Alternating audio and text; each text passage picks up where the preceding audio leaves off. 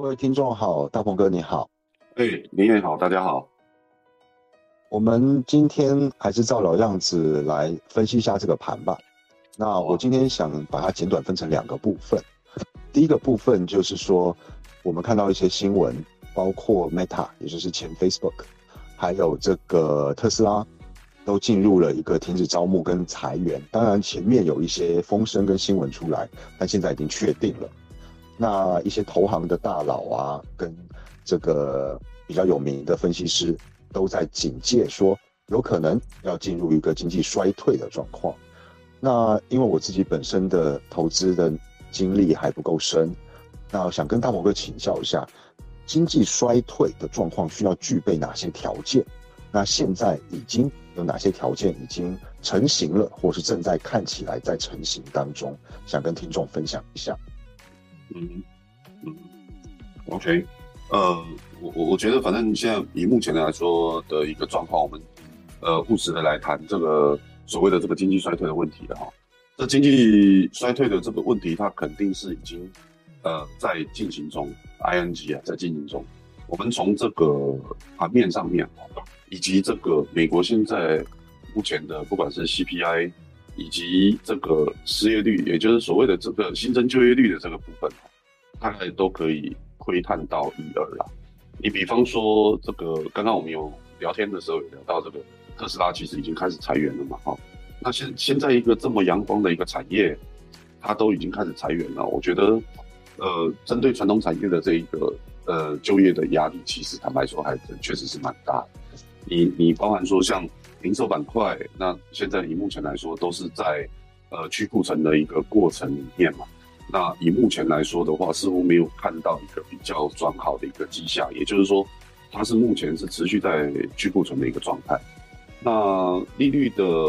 调高以及通膨的这个压力，其实对于现在目前现阶段的这个呃重点的这个主力产业哦，你包含说像科技业的这一块，其实它的压力其实坦白说是非常大。然后你包含说像美国以现在目前现阶段的这个状况，它都。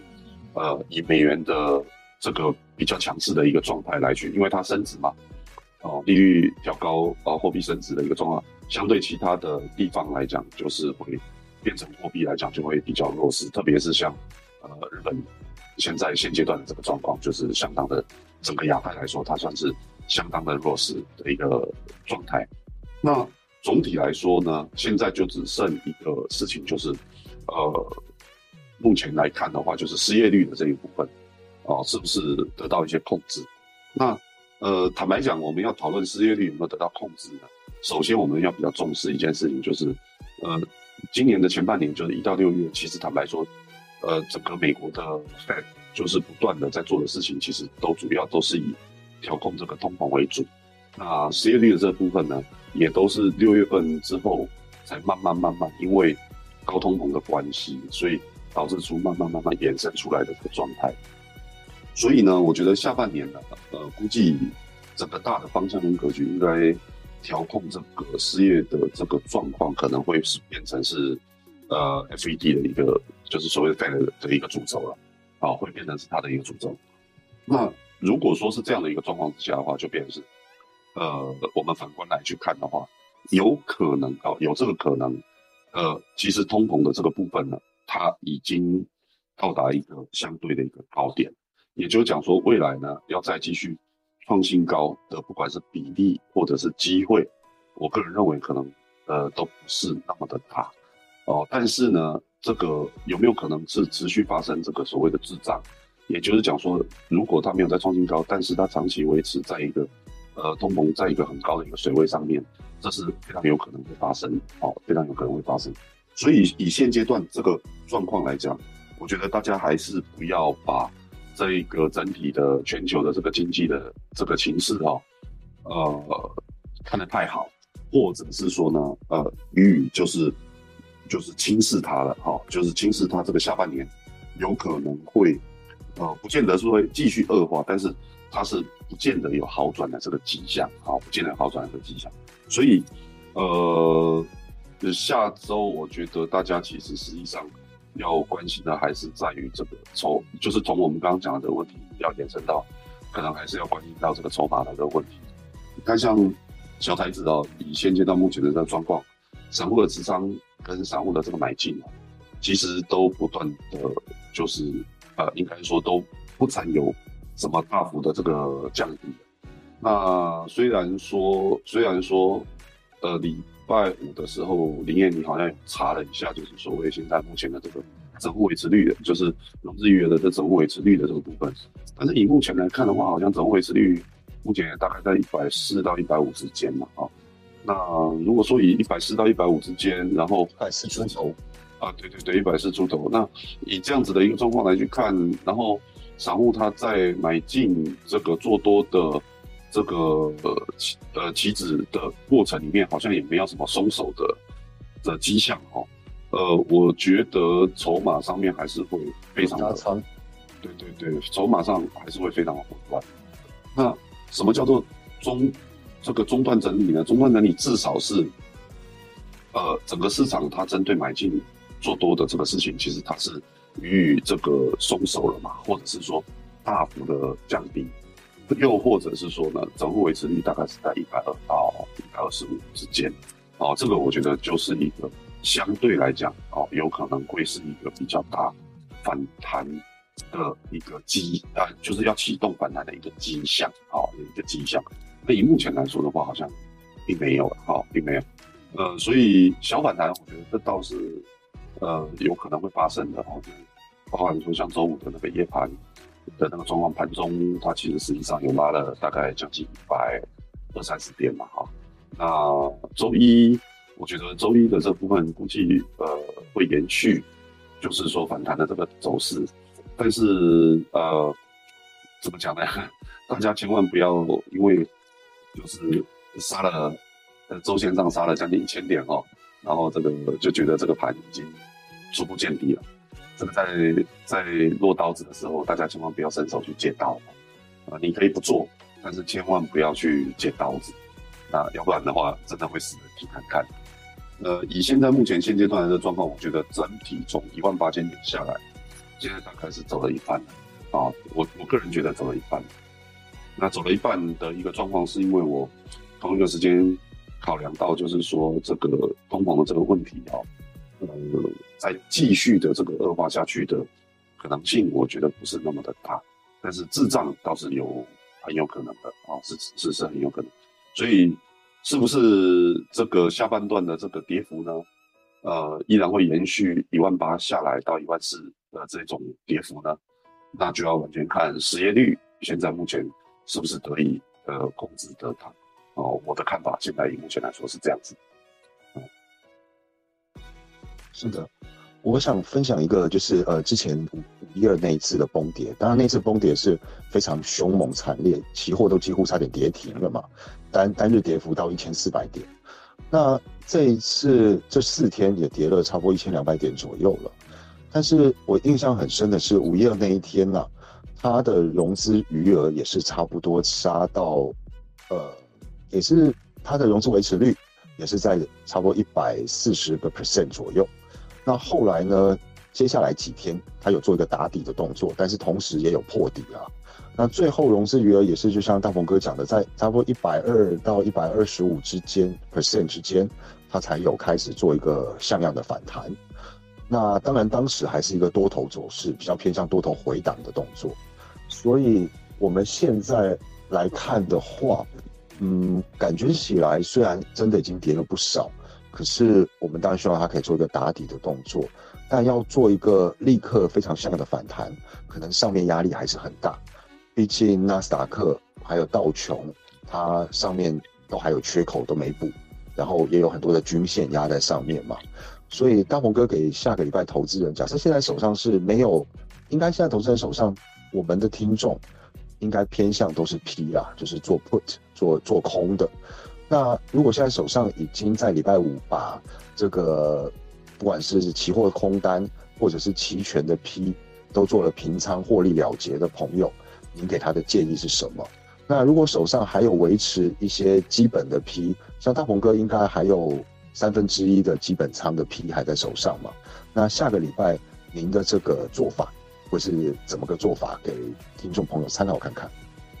哦，OK，呃，我现在目前的这个状况，大概手上，呃，持有的这个 put 的部分其实已经没有很多了，大概剩三分之一哈，就像刚刚的演讲。那但是呢，就是，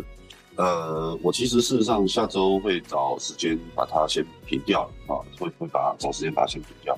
那但是以现阶段目前的这个状况呢，我倒是没有那么急着说马上要再进去，因为以现阶段目前的这个状况的话，我觉得。一一万四千点到一万四千五百点这个地方，估计会有一些呃打底的一些迹象啊，会有一些迹象。那这个迹象呢，再加上就是七月的 put 呢，它的结算日是应该是在七月二十号左右啊，所以我觉得从下周开始，可能呃对于呃时间价值很重要的这个呃买进的买进方来讲，可能就不是那么的有利啊，就可能不是那么有利。所以，所以我会建议一个事情，就是说，如果下周呃有还不错的一些平仓的机会点，我个人建议就是能够把手头上的这个仓位呢，啊一部分就哦尽可能就先把它平掉了，好，就尽可能先把它平。就我我讲的是 put 啊，就尽可能把它平掉。然后呃，当然我也蛮期待，就是说，嗯，如果它在打底的这个时间点能够。呃，在结算日前后能够完成的话，就是一个反弹的一个呃状态能够完成的话，那我是会去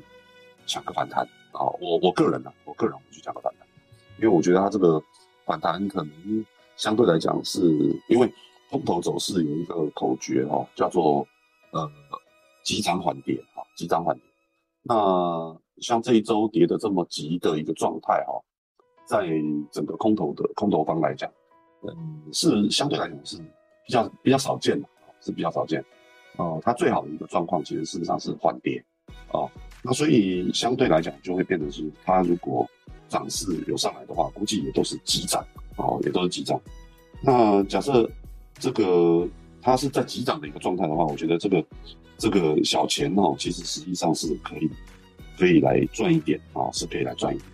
呃，我我反正我的下周的这个操作策略就是，首先是这样，就是以平仓为主，然后再第二个就是以观察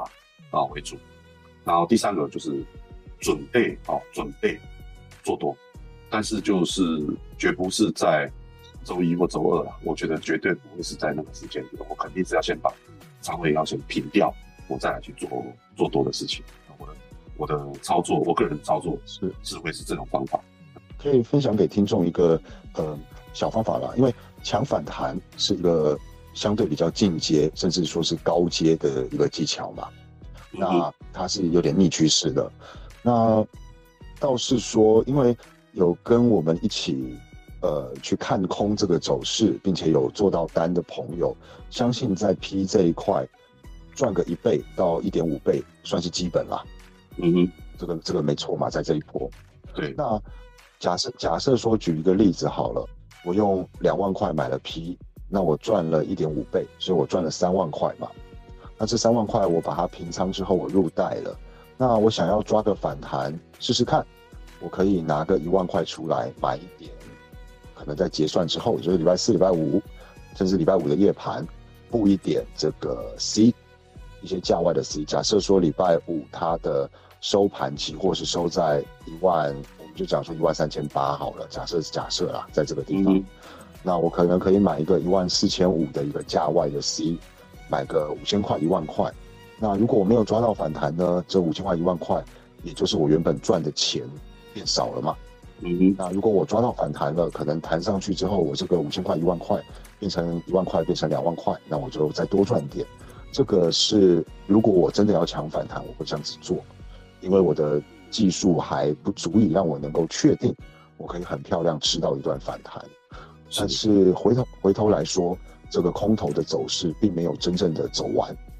也并没有确定它要打底了，而且是打完底要上了的这一种机会出来前，我们都还是偏空看啦。对，是是是，没错，是要这样子。对，还是要以保守来去做阴影的，因为现在目前如果说它有一个。比较像样的反弹的话，其实，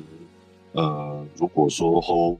put 的或者是呃买进 put 的时间点不是太正确的话，呃，即使你的方向是对的，但是呃，我觉得也有可能会吃掉你所有的时间价值。是是，我去年五一二的时候，我就做了接刀的动作，那后来当然也很惨。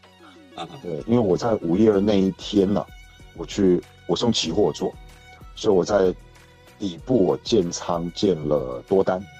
可是呢后面两三天它，我记得隔天五一三的时候有再破一次底收脚，然后五一四的时候它没有破底，但是也是下跌收脚，哇，那两天非常非常难熬啊，啊熬到我后来受不了，我就平掉，结果平掉隔天喷了八百点。呃，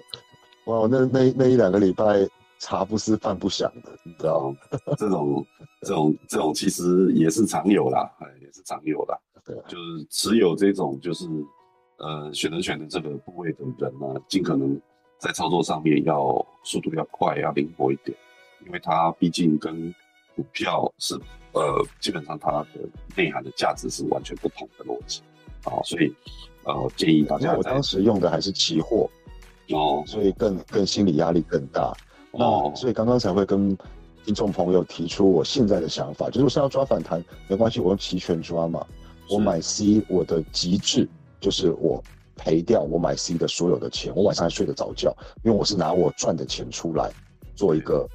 你可以说一个赌反弹的一个动作，而不是期权。我也很怕我睡醒怎么，哎，眼睛一睁又杀五百点，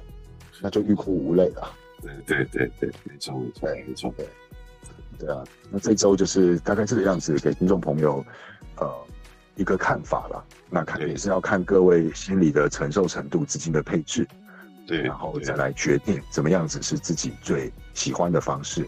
可能有一些朋友觉得，哎，我 P 已经赚了不少了，我不要去赌那个 C 啦，它反不反弹不干我的事嘛，反正我等它弹到没有力，再来看看要不要再买 P，那这也是一种方式。是是没错，做一个操作的分享建议啊。是的，是的，是的，是的。OK，OK。因为今天今天有点感冒，身体有点不太舒服，所以我们今天可能就稍微短一点。嗯，实在是不好意思。那反正下礼拜，我觉得在操作上面，大家就呃，针对我们刚刚讲的那些东西，稍微心领神会一下。就我觉得，反正简短的做一个结论，就是手头上有批的啊，尽可能在前半周就先把它平一平啊。那这个如果有胆子比较大的要做多的哦，那也要等机会啊。那一万四到一万五之间呢？哦，我觉得，抱歉，一万四到一万四千五之间呢，我觉得这个地方会有一些震荡啊，会有一些震荡。那持有这个期权的这个这些呃听众朋友，我觉得要特别的小心，因为有可能指数也没跌也没涨，但是你的这个你的 P 的价值就是一路就往下掉啊，一路就往下掉，这是。很有可能在下周发生的事情，好，所以大家要呃特别要注意一下这个事情，好不好？是，好的好的，那今天就谢谢大鹏哥，也谢谢各位听众的收听了。是是是，谢谢大家。那我们今天就先这样了，对，好，祝各位周末愉快，周末愉快，下周见。OK，好，下周见，拜拜。